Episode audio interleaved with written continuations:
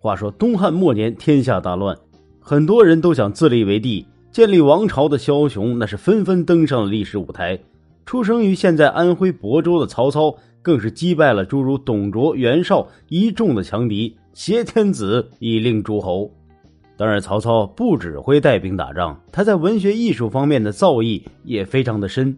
在行军打仗的过程中，曹操屡次将自己的志向和所感所想都写在了诗歌中。而这些诗歌一直流传至今，甚至被编入了各种语文教材当中。今天啊，咱们就说到曹操这个头痛病。他这个病的由来已久，在各类的史料记载中，曹操是精于心计，即便面对自己的家人也是如此。再加上曹操又是曹魏阵营的领导人，无论是军事还是政治方面，都需要他付出极大的心血。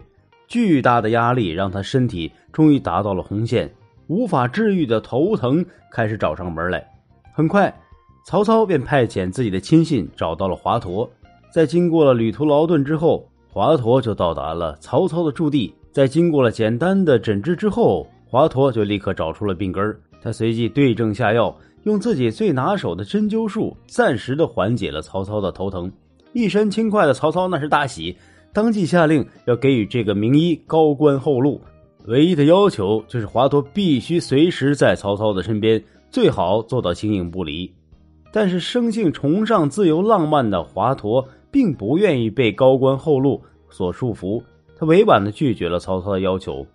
在经过了多日的病理分析之后，华佗就向曹操提出的建议，说是最好是做开颅手术。要知道，在医学科技都不发达的东汉时期，开颅手术。完全是人们想都不敢想的事儿啊！华佗的提议在当时人的眼中完全就是行凶杀人。考虑到手术的危险性极大，再加上华佗居然不被如此大的利益所诱惑，曹操就认为一定是有其他人想谋害自己，提前联系好了华佗。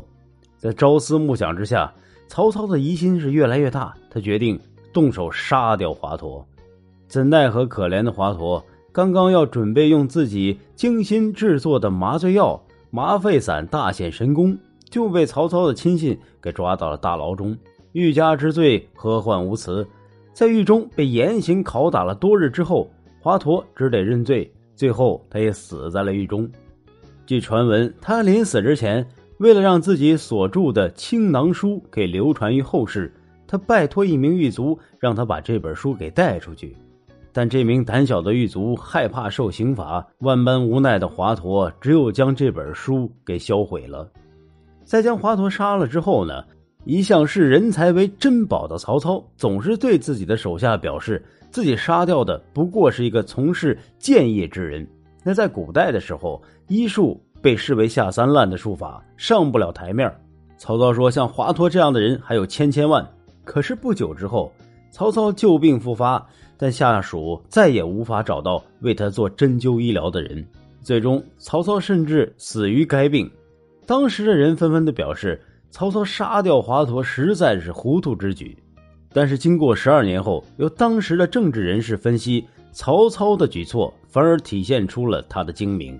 首先，曹操最出名的言论就是“宁叫我负天下人，不叫天下人负我”。